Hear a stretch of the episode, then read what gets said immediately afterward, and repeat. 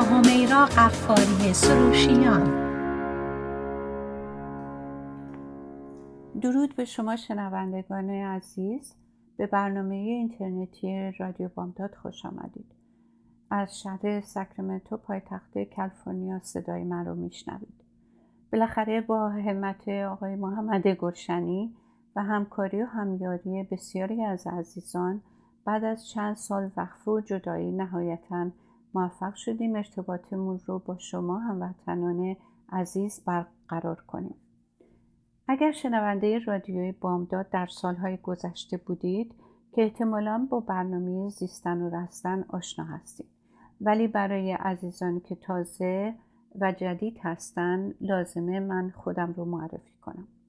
من همیرا قفاری سروشیان هستم مشاور و روان درمانگر در امور خانواده ازدواج مشکلات فردی تعلیم و تربیت کودکان و نوجوانان و جوانان. من دفترم در شهر ساکرامنتوس.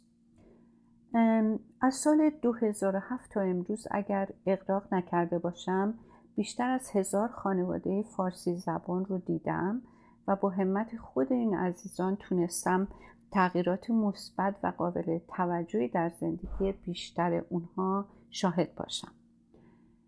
در این برنامه که برنامه اولمه امروز مایلم اطلاعات خلاصه‌ای درباره ذهن آگاه و ذهن ناخودآگاه در اختیارتون بگذارم.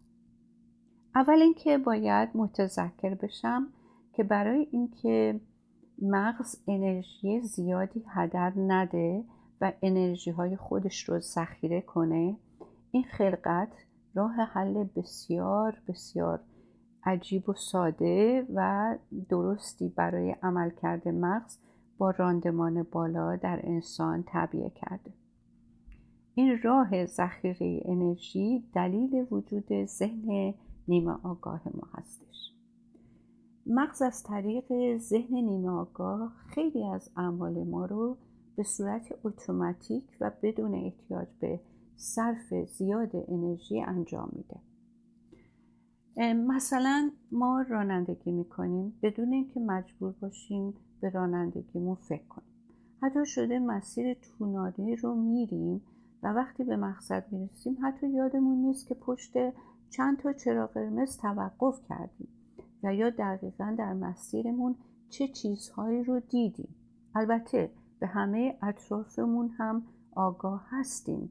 مغز فرمان ایستادن به پاها میده با فشار پا روی ترمز به جا به موقع حمام میستیم تمام کارهایی که لازمه انجام بشه ازمون سر می‌زنه ولی بدان دخالت مغز آگاه به همین ترتیب کارهای دیگه مثل آشپزی حمام کردن مسواک زدن غذا پختن باغبانی همه درست و به موقع ولی بدون صرف انرژی زیاد و روی سیستم اتوماتیک اون هم به خاطر ذخیره انرژی زیاد.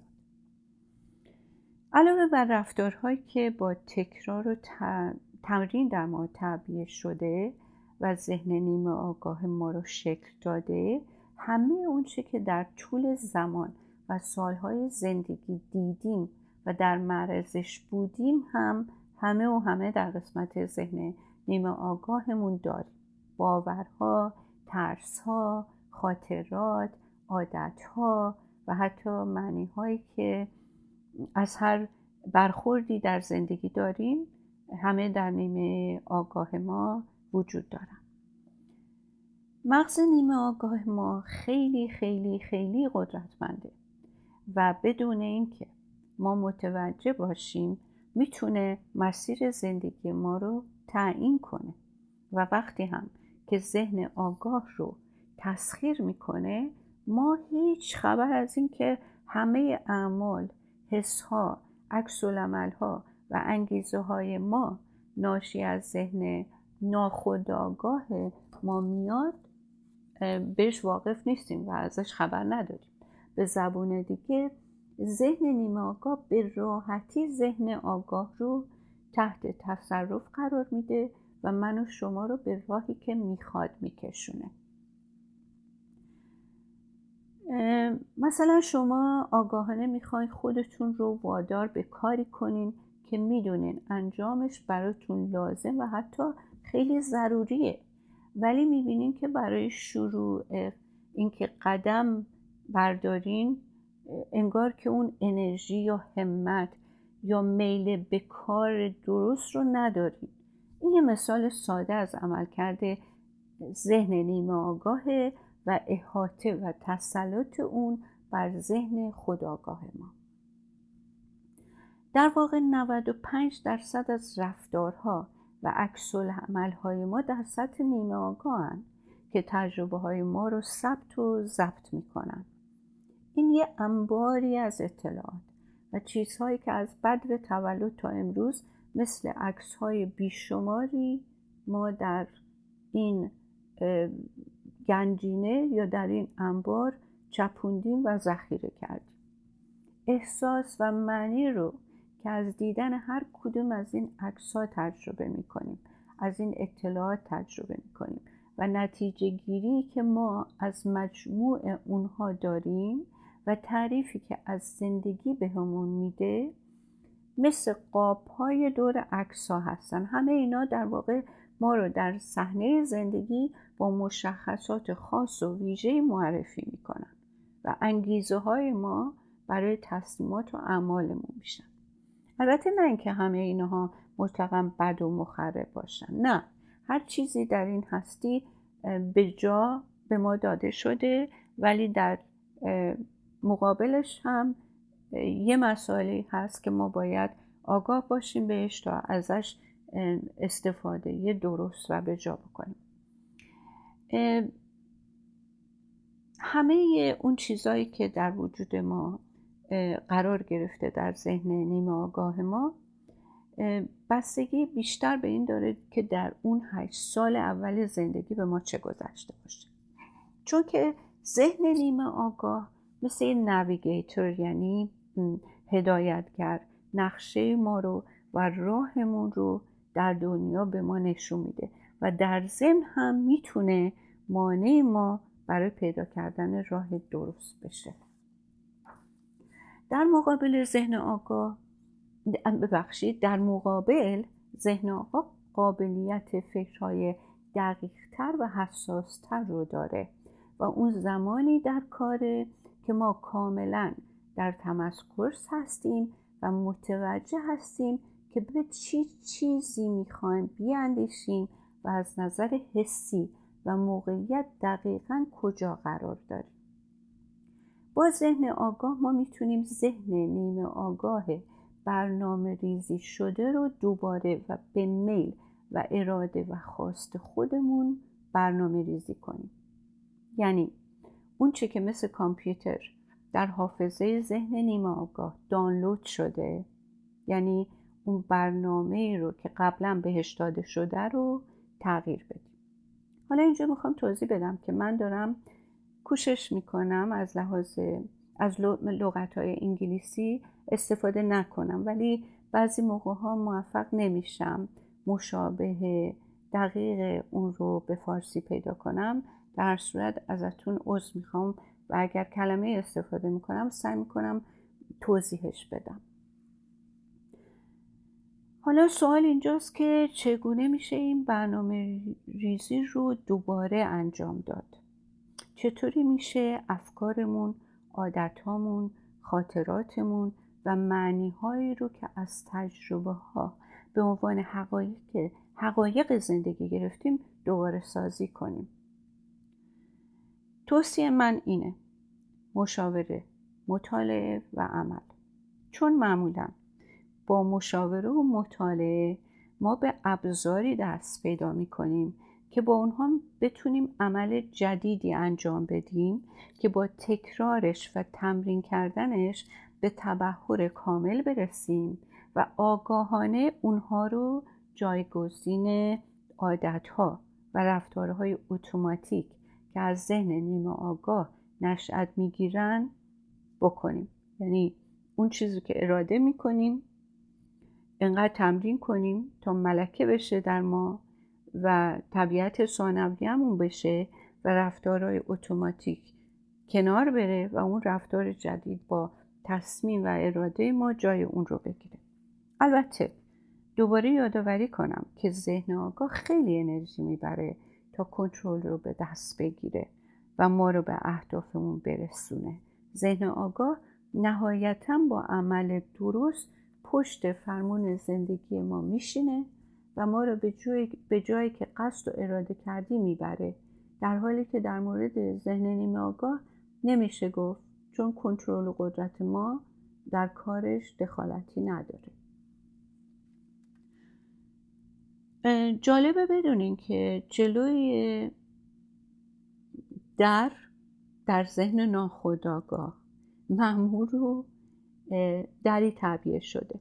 یعنی تصور کنین ذهن ناخود نیمه آگاه یک انباریه و جلوش یه دربونه که جلوی عمل جدید فکر جدید هر چیز ناول و نو ناشناخته و امتحان نشده رو می‌گیره. و این همون چیزیه که ما اصطلاحا بهش میگیم کامفورت زون یا منطقه آسون و راحت. یک توضیح کوتاه بدم راجع به کامفورت زون یا به فارسی منطقه آسون و راحت. مثلا شما یه کاری دارین. با درآمدی که زندگیتون باهاش میگذره. ولی خودتون می‌دونین که کار دیگه جای دیگه هست و امکاناتی وجود داره که احتمالا می‌تونه پیشرفته بیشتری برای شما حاصل کنه. ولی چون صد درصد به همه جوانه به این کاری که در حال حاضر دارین واقف هستین و تسلط دارین و براتون آسونه حاضر نمیشین این کار رو ول کنین به دنبال امکانات و فرصت هایی هر چقدر هم خوب و جذاب برین چون نتیجه اونها براتون صد درصد قطعی و تضمین شده نیست. پس با وجود عدم رضایت به همین کار فعلی ادامه میدین ولی همیشه و یا حتی گاهی به از دست دادن فرصت های بهتر هم فکر می‌کنیم یا مثلا در رابطه هستین که جوابگوی بیشتر خواسته ها و آمال و نیازهای شما نیست و از وضع موجود اصلا راضی نیستین ولی برای تغییر هم هیچ اقدامی نمی کنین. چرا؟ چون با وجودی که ناراضی هستین ولی درباره این موقعیت بعد یا متوسط بعد همه چی رو می‌دونین و همه چی براتون قابل پیش بینیه به طوری که می‌دونین که فرداتون هم مثل دیروزتونه. امسالتون هم مثل پارسالتون بوده سال دیگه هم همینطوره. این در واقع کامفورت زون شماست. و اگر کسی بخواد وضعی تغییری در وضعش بده لازمش اینه که انرژی مغزی صرف بشه و اقدام صورت بگیره با نتیجه نامعلوم و تغییراتی که نمی‌دونه آیا نهایتا به نتیجه مطلوب میرسونش و یا نه. ولی قبول می‌کنه و حاضر میشه این ریسکو بکنه. و اگر این کار نکنه در نتیجه ترجیح داده در همون حالت که عادتی و آسونه بمونه. اینجا ذهن نیمه آگاه هم مقاومت می‌کنه و تلاش می‌کنه همه چی رو همونطور که هست نگه داره و تغییر اتفاق نیفته. حالا من می‌خوام با اجازتون یه بریکی بگیرم بریم و برگردیم و بعد به دنباله برنامه کماکان ادامه میدیم. لطفا با ما باشید. thank you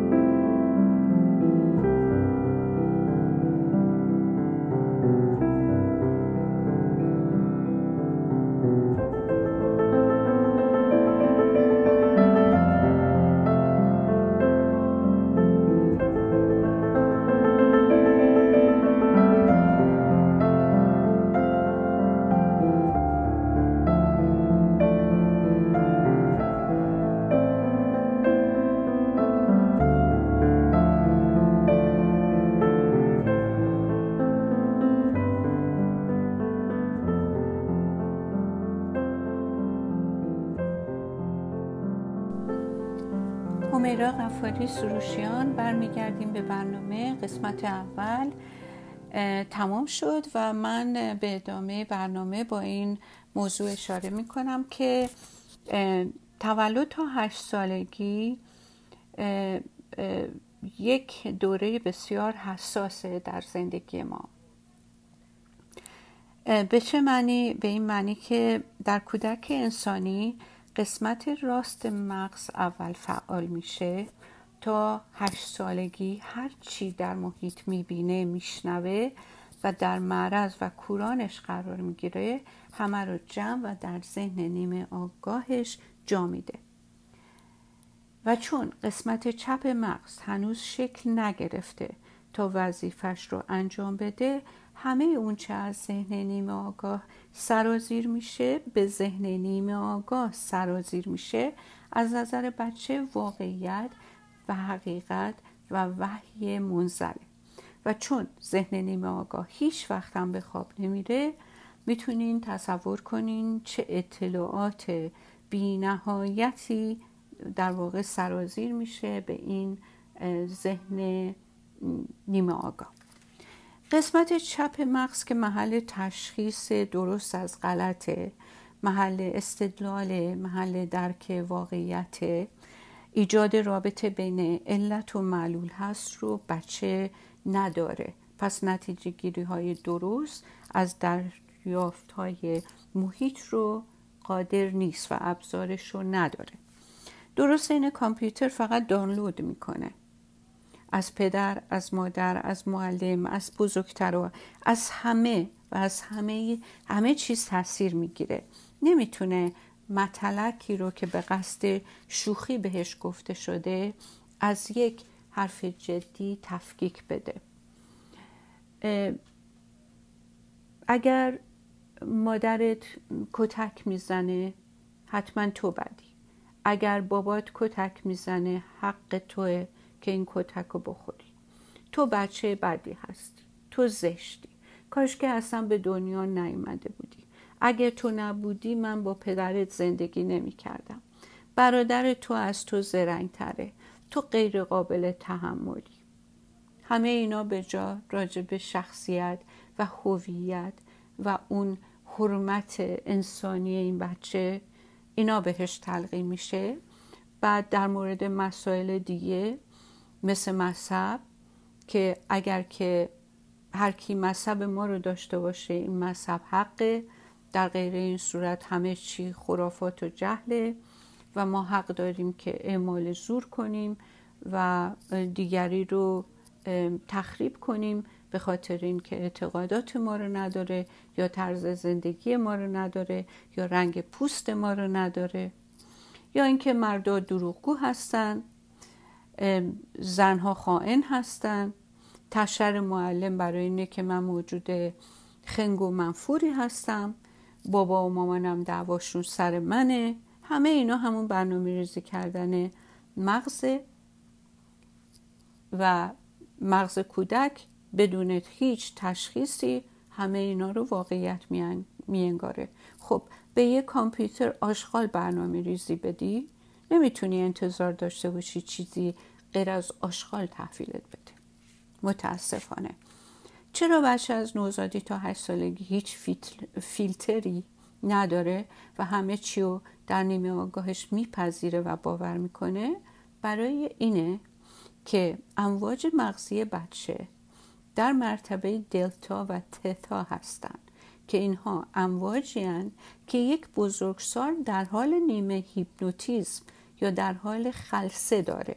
ترانس یعنی خلصه داره. در واقع ما با موجود روبرو هستیم که صد در صد تاثیر پذیر و آسیب پذیره من هیچ وقت یادم نمیره اوایل کارم بود یه دختر بچه دوازده ساله رو تو جلسات گفتار درمانی می‌دیدم که این بچه تو فاستر هوم یعنی از مادر گرفته بودنش و تو این خونه های بزرگش می‌کردن که بچه های بی سرپرست رو نگهداری می‌کنن. این بچه از برادراش جدا شده بود با خواهرش تو یکی از این فاستر هوما زندگی می‌کرد. از همون سنین پایینتر تو محیط خیلی مسموم فاسد و شلوغ زندگی کرده بود. تا اینکه بالاخره پدر مادرش با دزدی و کلاهبرداری افتاده بودن زندان و این بچه هم راهی فاستر هوم شده بود. یه روز این دختر بچه به من گفت خواهر بزرگش که تازه کالج رفته بود چون از خودش بزرگتر بود یه دوست پسر گرفته این پسر تا حالا هیچ وقت زندان نیفتاده. و خیلی از این بابت هم تعجب کرده بود و دلیلش رو از من می‌پرسید که چطور این تالا زندان نیفتاده. من ازش سوال کردم چرا فکر می‌کنی عجیبه که دوست پسر خواهر تو زندان نرفته باشه؟ نه اون نه هیچ کس دیگه قرار نیست زندان رفته باشن. و بعدش من بهش گفتم که من تو طول زندگیم فامیل یا دوستی نداشتم که زندان افتاده باشه. و این بچه با چشمای بزرگ از حدقه به در اومده با ناباوری منو نگاه می‌کرد. و بعد به من گفت که من تا هیچ مردی رو ندیدم حداقل چند بار زندان نرفته باشه. پدرم برادرم عموام داییام داییام همسایه هامون زن دوستامون همه زندان میرن. من همیشه فکر می‌کردم اگه دوست به سر بگیرم یا شوهر کنم اونم طبیعتا زندان میفته در طول زندگیش افتاده و خواهد افتاد. دیگه خودتون حدس بزنین اگه این بچه رو تراپی نیاورده بودن. این باور چطوری رو انتخاب مرد زندگیش می‌تونست دخیل باشه؟ تازه حالا معلوم نیست بعد از تراپی چون من دیگه رابطم قطع کردم دیگه خبر ندارم ولی امیدوار هستم که این بچه به هر حال تلنگری بهش خورده باشه که لزوما قرار نیست که هر کسی رو من به عنوان دوست پسر یا شریک زندگی انتخاب می‌کنم زندان بره و منم با این موضوع اوکی باشم. حالا می‌خوام برگردم به شرایطمون در بزرگسالی. و تا ببینیم نیمه آگاه ما چگونه ما رو تو حلقه زحمت قرار میده و تعادلی رو که ما لازم داریم و در ما به هم می‌زنه. ببینین درد و انگیزه رابطه جالبی با هم دارن. شما میرین دکتر می‌فهمید که مرض قند گرفتین خیلی خبر دردناکیه براتون. در نتیجه فوری انگیزتون بالا میره می‌خواین رژیم رعایت کنین ورزش کنین سیگار مشروب گاهی گداری رو کنار بذارین وزنتون رو پایین بیارین با انگیزه بالا همه این کارها رو هم انجام میدین. بعد آزمایش بعدی رو میرین نشون میده همه این کارها نتیجه داده جوابم خوب و نرماله. خوشحال میشین دیگه درد تموم شده در نتیجه. بدون اینکه متوجه باشین دوباره آهسته آهسته و به تدریج انگیزه پایین میاد تا جایی که می‌بینین دوباره رفتین تو همون عملکرد ذهن نیمه آگاهتون و دوباره وزنتون بالا اومده و کم کم این نشون میده در آزمایشتون که حالتون دوباره به جای اول و به جای بعد برگشته. در یک همچین حلقه افتادن معنیش اینه که درد باعث شده شما آگاهانه از مغز تصمیمی بگیرین و عملی هرچند براتون سخت بوده با انرژی بالا انجام بدین. ولی قبل از اینکه این رفتارهای جدید با تکرار و استمرار جای خودش رو در نیمه آگاه شما باز کنه و به قولی روش زندگی و طبیعت ثانویتون بشه نیمه آگاه دوباره شما رو به همون عادتهای قبلی و کامفورت زونشتون برگردونده و دوباره به این حلقه در واقع بیتعادلی گرفتار شدیم در حالی که اگر این روش های جدید رو استمرار می‌دادین و وارد حلقه بهسیستی یا ولبینگ می شدین احتیاج نبود دیگه درد انگیزه شما رو بالا ببره بلکه همیشه در حالت پیشگیری و سلامت و تعادل خودتون رو نگه می داشتین. خیلی موقع من تجربه کردم که یه کسی میاد برای ترپی و تو این حلقه زحمت و عدم تعادل به یه دلیلی میاد چون دردش بالاست انگیزش بالا میره تراپی میاد خیلی چیزا برمیگرده نرمال میشه خوشحال میشه. و درست موقع که از این چاله اومد بیرون به جای اینکه دیگه با سرعت بدوه و از این چاله فاصله بگیره تراپی رو قطع می‌کنه. میگه خوب شد دیگه. هنوز وارد حلقه سلامت و بهزیستی نشده ولی چون که از اون حلقه در واقع زحمت و بیتعادلی اومده بیرون دیگه ادامه نمیده. که خیلی زوده تراپی رو قطع کنه. برای اینکه باید انقدر ادامه بده تا فاصله بسیار زیادی گرفته باشه از اون حلقه بیتعادلی و درد و انگیزه. علم امروز نشون میده که بهزیستی یعنی همون ویل چه فیزیکی چه روانی با تکنیک های تمرکز در واقع با مایندفولنس تعمین میشه. به طوری که نشون میده که کارکرد قلب بهتر میشه فشار خون پایین میاد دردهای مزمن کاهش پیدا می‌کنه کیفیت خواب بالا میره مشکلات گوارشی تسکین پیدا می‌کنه و از نظر روانی استرس کاهش پیدا می‌کنه نشخار افکار کم میشه افسردگی و استراب کاهش پیدا می‌کنه. کنترل احساسات بالا میره و ما رو از بروز عکس العملای آنی و مخرب باز میداره. وقتی ما کنترل احساس دستمون باشه دیگه عکس العمل آنی و مخرب از خودمون نشون نمیدیم تمرکزمون رو زیاد می‌کنه و به حافظمون کمک می‌کنه. بهزیستی و ویل بینگ یک جایگاه طبیعی در وجود انسان هستش. یعنی یک شعور کامل در خلقت ما هست که سلامت بودن خوشحال بودن احساس کمال داشتن رو در ما تعبیه کرده. ما فقط کافیه به شعوری که در این دستگاه ما به عنوان انسان هست نگاه کنین و ببینین که در هر کدام از ارگانهای بدن اینو می‌تونین کاملا مشاهده کنین. مثلا به دستگاه ایمنی نگاه کنین. چطوری از ما در مقابل هر عامل خارجی پاسداری می‌کنه و چقدر مقاومه و از چه هوش بالایی و بی حدی برخورداره ولی ما اغلب این احساس بهزیستی رو تجربه نمی کنیم چرا؟ به خاطر همون ذهن نیمه آگاه تمرکز و مایندفولنس دقیقا که این کارا رو انجام میده یعنی چی؟ این سوالیه که برای همه پیش میاد من یه معنی خیلی سادهش یعنی قرار گرفتن. در این لحظه و حالی که درش هستیم. با تسلط متانت تعادل و قرار و آرام در وجودمون. این یعنی سلامت زندگی کردن. این تمرین مایندفولنس قرار این قرار و آرام و که ما در اینجا هستیم و بهمون ببخشه.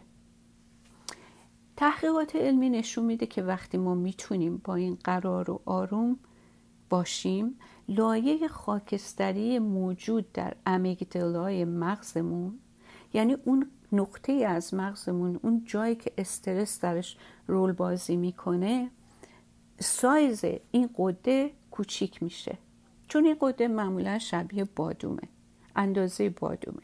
ولی وقتی که استرس و حوادث پشت سر هم برای ما اتفاق میفته. این اصلا از شکل و از عملکرد خودش سیستم عملکردش به هم می‌رسه هم شکلش عوض میشه هم اندازش بزرگ میشه و این خودش یه گرفتاریه.